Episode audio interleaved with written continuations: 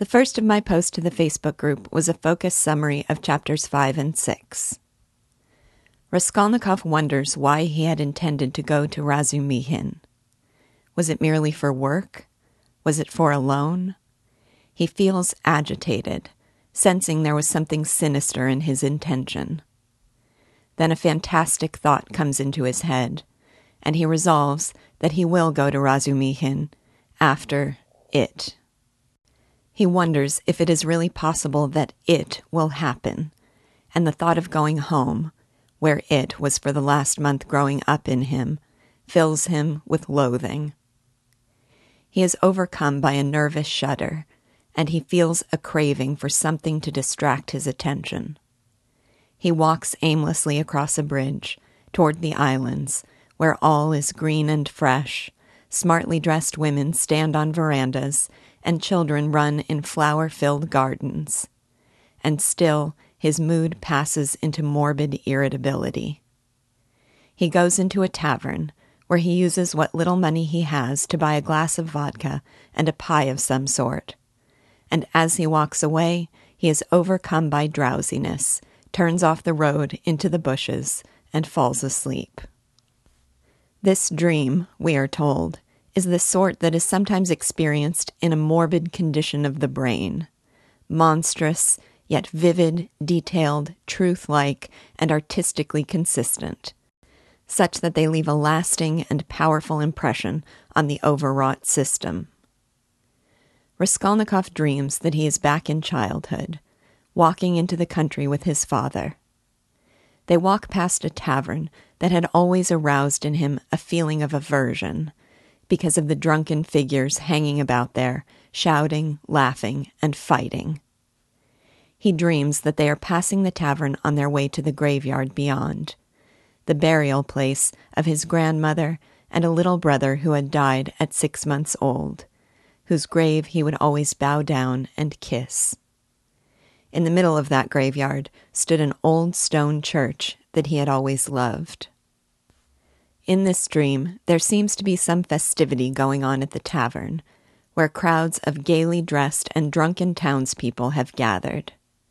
Near the entrance to the tavern stands a big cart, drawn by a thin little sorrel nag.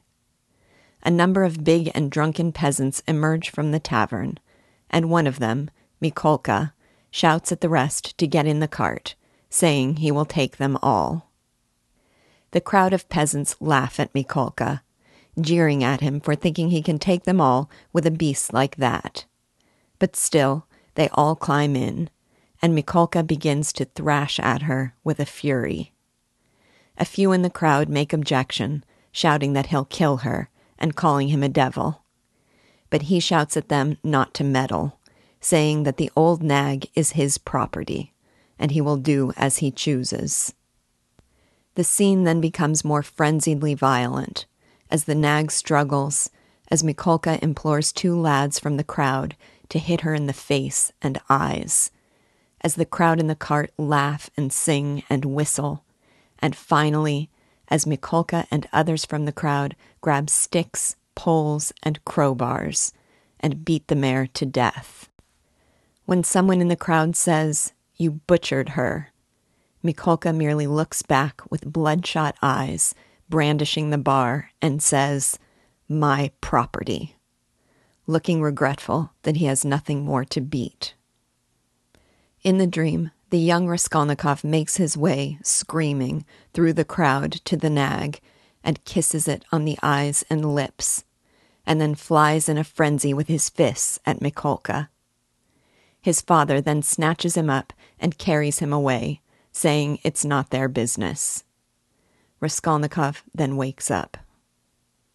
He sees in this dream a foreshadowing of it, of the obsessively recurring idea, of the plan he had rehearsed to kill the old pawnbroker by splitting her skull open with an axe.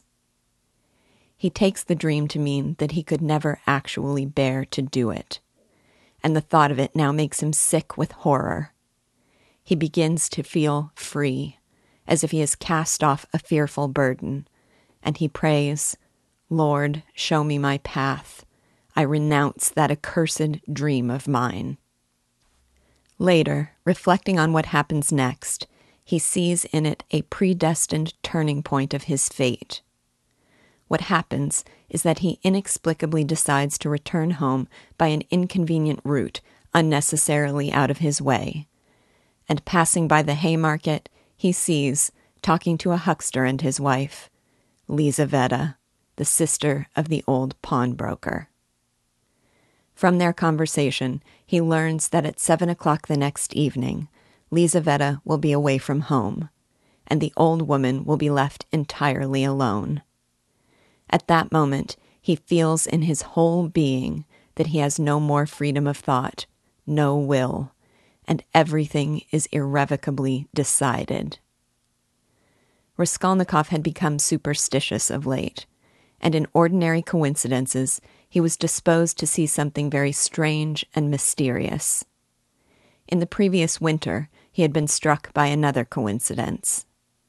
A friend had given him the address of Aliona Ivanovna in case he might want to pawn anything.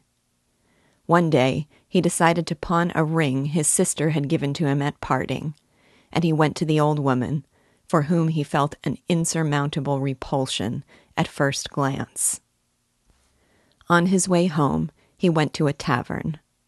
Talking at the next table were a student he had never seen and a young officer, and he could not shake off a very extraordinary impression when the two began talking about Aliona Ivanovna. The student said that Aliona Ivanovna was a first rate moneylender, but that she was an awful old harpy who takes advantage of her clients and keeps her sister Lizaveta in bondage like a child. He talked about how the old woman had made her will, and that not a penny was to go to Lizaveta. Instead, all her money would be left to a monastery, so that prayers might be said about her. He spoke of Lizaveta with fondness, and said that he could kill the old lady and make off with her money without the faintest conscience prick. At these words, Raskolnikov shuddered. The student proceeded to make a case for the justice of killing the old woman. He said that on the one hand, there is a stupid, worthless, spiteful woman with nothing to live for, who is not merely useless, but is doing actual harm, and who is on the brink of death anyway.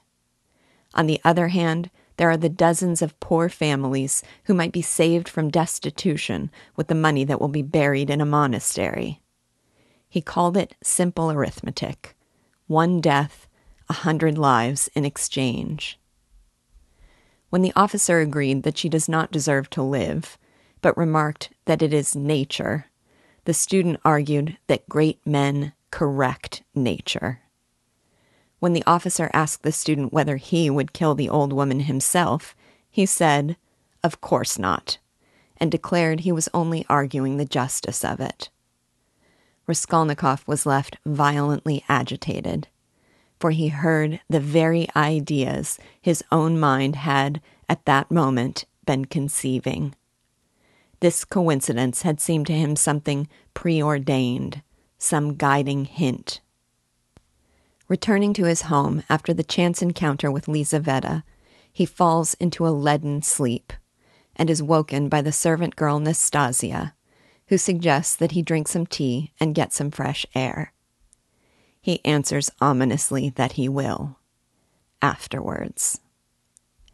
Then he lies without stirring, haunted by daydreams of a gurgling spring in an Egyptian oasis.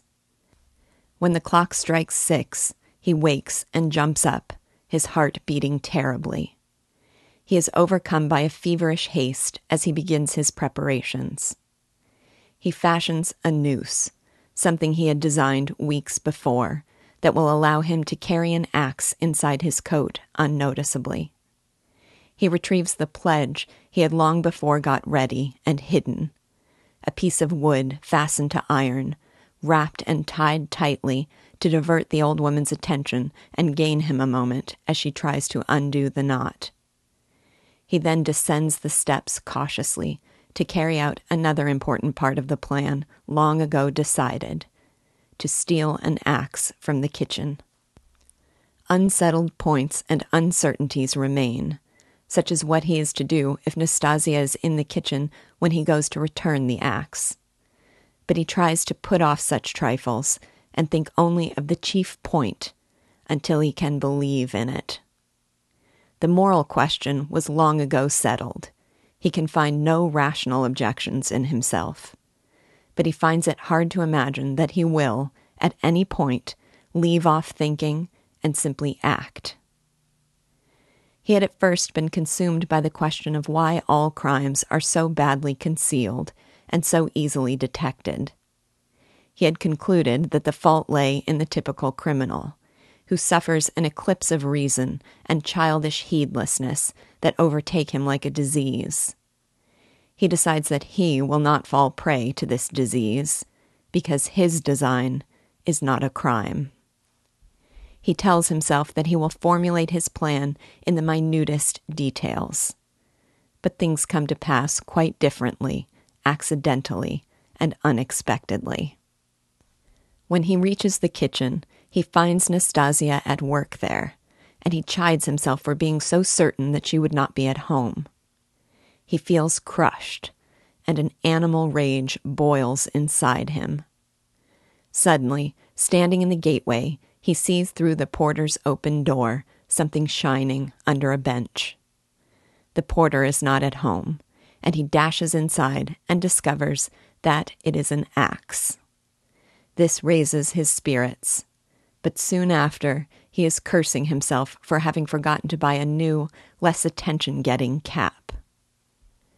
He begins walking toward the old lady's house, first trying to distract his mind with irrelevant matters, then endeavoring to think of nothing at all, then trying to quickly dismiss his next thought that this is probably what happens to the minds of men led to execution.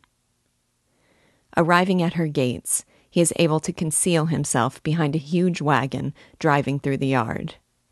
He begins climbing the stairs to her room, his heart throbbing. He sees no one except painters at work in a flat on the first floor, but they do not see him.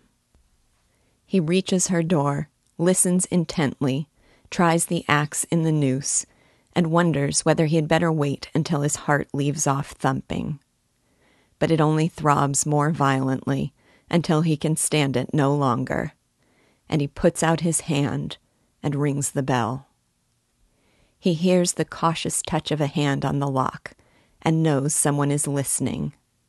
He moves deliberately and mutters something so that it appears he has nothing to hide. And in a moment that would stand out in his mind, vividly, distinctly, forever, he hears the latch unfastened. The next of my posts was called The Dream. Understandably, a lot of the discussion of these chapters in the Facebook group has centered around that dream, that gruesome, chilling, ominous dream. I wanted to research what critics have said about this dream, but there is a danger in doing so. It's hard to find commentary that proceeds chapter by chapter and doesn't take for granted that you have read the work in its entirety. I even have to continually warn people against reading so called introductions to novels because they treat readers as if they have just closed and not just opened the book. But since I have read Crime and Punishment before, decades ago, I did do a little research, cautiously, averting my eyes to spoilers. I was amused by the disparateness of the explanations that I discovered. First, I read an astutely written, fascinating article called The Four Raskolnikovs and the Confessional Dream by Amy D. Ronner, professor of law at St. Thomas University. In it, she argues, as you might expect from the title, that there are four Raskolnikovs in the dream. Quote, one, the Mikolka Raskolnikov, who seeks to assert power over and ownership of others through the irrational extinguishment of human life. Two, the Mare Raskolnikov, who feels helplessly trapped and beaten down. Three, the boy Raskolnikov, who compassionately leaps forth to try to spare a life. And four, the father Raskolnikov, who swoops in to squelch the child's heartfelt, heroic benevolence. Unquote. I will link to the article in the Facebook group, but again, I recommend reading it only later, when you've finished the novel, since it does contain significant spoilers. Another essay I read by Harvard and Yale English professor William Lyon Phelps took quite a different perspective on the dream. He said, quote, Dostoevsky is fond of interrupting the course of his narratives with dreams. Dreams that often have no connection with the plot, so far as there may be said to exist a plot, but dreams of vivid and sharp verisimilitude. Whether these dreams were interjected to deceive the reader, or merely to indulge the novelist's whimsical fancy, is hard to divine but one always wakes with surprise to find that it is all a dream. Later, he says, Raskolnikov's awful dream, so minutely circumstanced, of the cruel peasants maltreating a horse, their drunken laughter and vicious conversation, their fury that they cannot kill the mare with one blow, and the wretched animal's slow death, make a picture that I have long tried in vain to forget. These dream episodes have absolutely no connection with the course of the story. They are simply impressionistic sketches. Unquote. Phelps, by the way, seems in general to be every bit the character he appears in this passage. Check out the Wikipedia page about him for a glimpse of what I mean. So, scholars clearly disagree about how one should approach this dream. For what it's worth, I thought I'd share with you how I think about it. Contrary to Professor Phelps, I do believe that this dream is important. First, I personally don't have the impression that Dostoevsky is the sort of writer who indulges whimsical fancy. And second, it seemed obvious on the face of it that this dream was intimately connected to the plot, to Raskolnikov's inner turmoil, and, I have to believe, ultimately to the novel's theme. We shall see. What I personally try to avoid is over intellectualizing my analysis of an element of the story like this dream. If the author has written the scene such that I have to make a labored, scholarly effort to link symbols to the characters, concepts, themes, etc., that they represent, then, presumptuous as it might be, I say it's badly written. I don't deny that there can be symbols, and that those symbols can be effective. But I think well crafted symbols have to be, first, experienced viscerally, and second, easily accessed intellectually. So, I tried to just reflect on the actual impact the dream had on me as a reader, what it made me feel, recall, and expect. I can break that down fairly simply. First, it brought to a fevered pitch the ever heightening tension of the prior chapters. We had seen Raskolnikov contemplating a crime. This dream allowed us to glimpse what the nature of that crime might be, and to feel, played out in action, what it would be like for him to commit it. Second, elements of the dream were mirrored in the inner conflict we had seen stirring in his soul. It seemed to me that we were seeing his contempt for society in his hatred of the raucous tavern crowd, his compassionate impulses in the boy's pain and outrage over the treatment of the mare, his violent impulses in Mikolka's animalistic rage and cruelty, his compulsion to declare it all none of his business in the person of his father, and so on. And it seemed to me that we might ultimately see meaning in his fond recollections of his visits to the churchyard, where he would kiss the grave of his departed baby brother.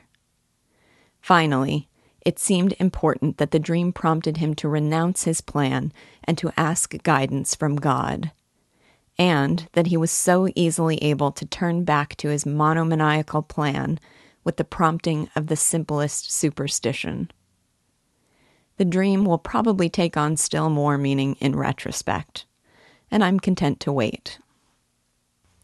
The next of my posts was called Raskolnikov's Psyche. The philosophers among our group might be able to comment as we go along on the connections of characters and ideas within this novel to certain philosophic systems. In discussion of crime and punishment, I often hear references thrown around to Kant, Nietzsche, and Hegel, and to existentialism, nihilism, and utilitarianism. I'm not qualified to offer analysis from that perspective. What I always try to do as a reader is to make the integrations and observations that are accessible to me without that context. First and foremost, to heighten my appreciation of and immersion in the novel, and second, to prime myself for an understanding of how those ideas relate when and if I encounter an explanation. To those ends, I want simply to observe some of the patterns in Raskolnikov's psyche as they are presented in chapters 5 and 6. First, we often see Raskolnikov confused, his mind clouded, his thoughts and intentions inaccessible even to him. After the encounter with the drunken girl, he felt compelled to go to Razumihin, but he could not recall why, and, quote, he kept uneasily seeking for some sinister significance in this apparently ordinary action. Unquote. He had to ponder and muse and rub his forehead before, quote, suddenly he realized what he was thinking. Unquote.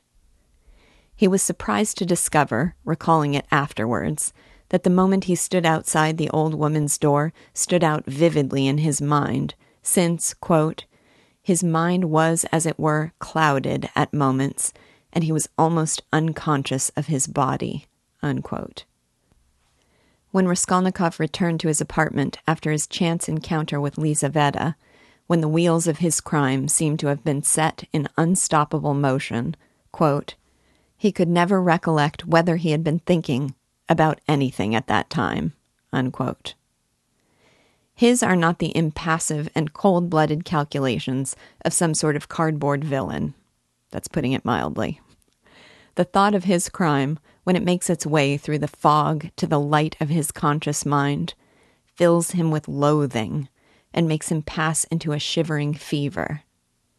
When he came down the stairs from his rehearsal, he said to himself that, quote, it was base, loathsome, vile, vile and the very thought of it made him feel sick and filled him with horror. Unquote. When he woke from the horrible dream in which he stood witness to his own plan, he felt, quote, utterly broken. Darkness and confusion were in his soul. Unquote. He believes with unwavering conviction that from the standpoint of logic and reason, no fault can be found with his crime. He is secure that there is no flaw in his reasoning, that it is, quote, clear as day, true as arithmetic, unquote. He had long ago become convinced that, quote, as regards the moral question, his analysis was complete. His casuistry had become keen as a razor, and he could not find rational objections in himself. Unquote. For he believes, utterly, that his design is not a crime whether sincerely or as the consequence of some sinister confirmation bias, he is deeply superstitious, seeing in ordinary coincidences some dark proof of the necessity of his crime. His encounter with Lizaveta in the Haymarket, quote, seemed to him afterwards the predestined turning point of his fate. Unquote. The traces of superstition in him were almost ineradicable, and, quote, he was always afterwards disposed to see something strange and mysterious, as it were, the presence of some peculiar influences and coincidences. Unquote.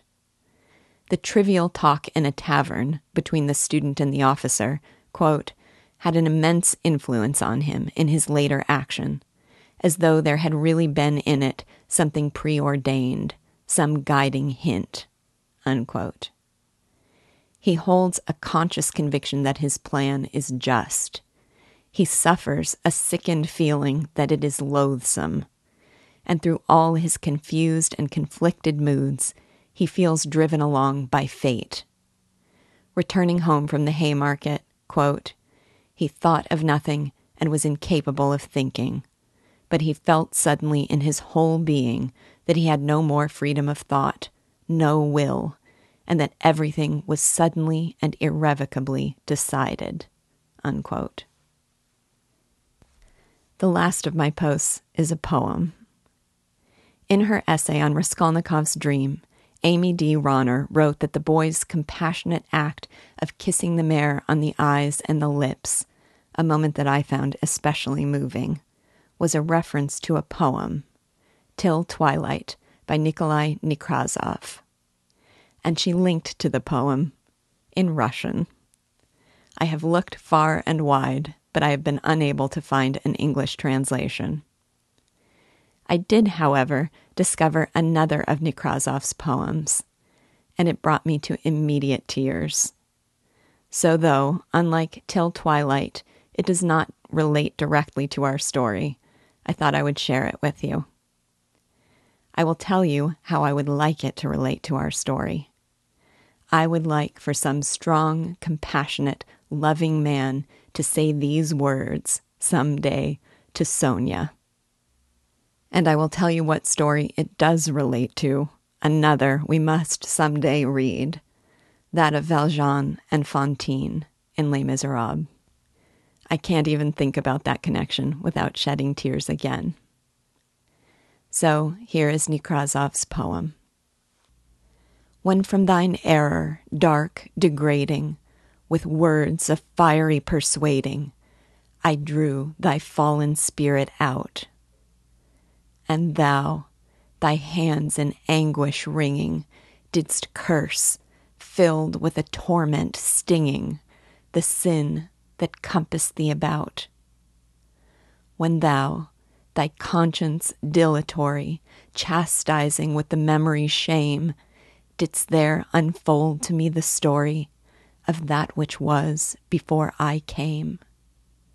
And sudden, with thy two hands shielding in loathing and dismay thy face, to floods of tears I saw thee yielding, o'erwhelmed, yea, prostrate with disgrace. Trust me, thy tale did not importune. I caught each word and tired not. I understood, child of misfortune. I pardoned all, and all forgot. Why isn't then a secret doubting still preys upon thee every hour? The world's opinion, thoughtless flouting, holds even thee too in its power? Heed not the world, its lies dissembling. Henceforth from all thy doubts be free, nor let thy soul, unduly trembling, still harbor thoughts that torture thee. By grieving fruitlessly and vainly, warm not the serpents in thy breast. Into my house come bold and free, its rightful mistress there to be.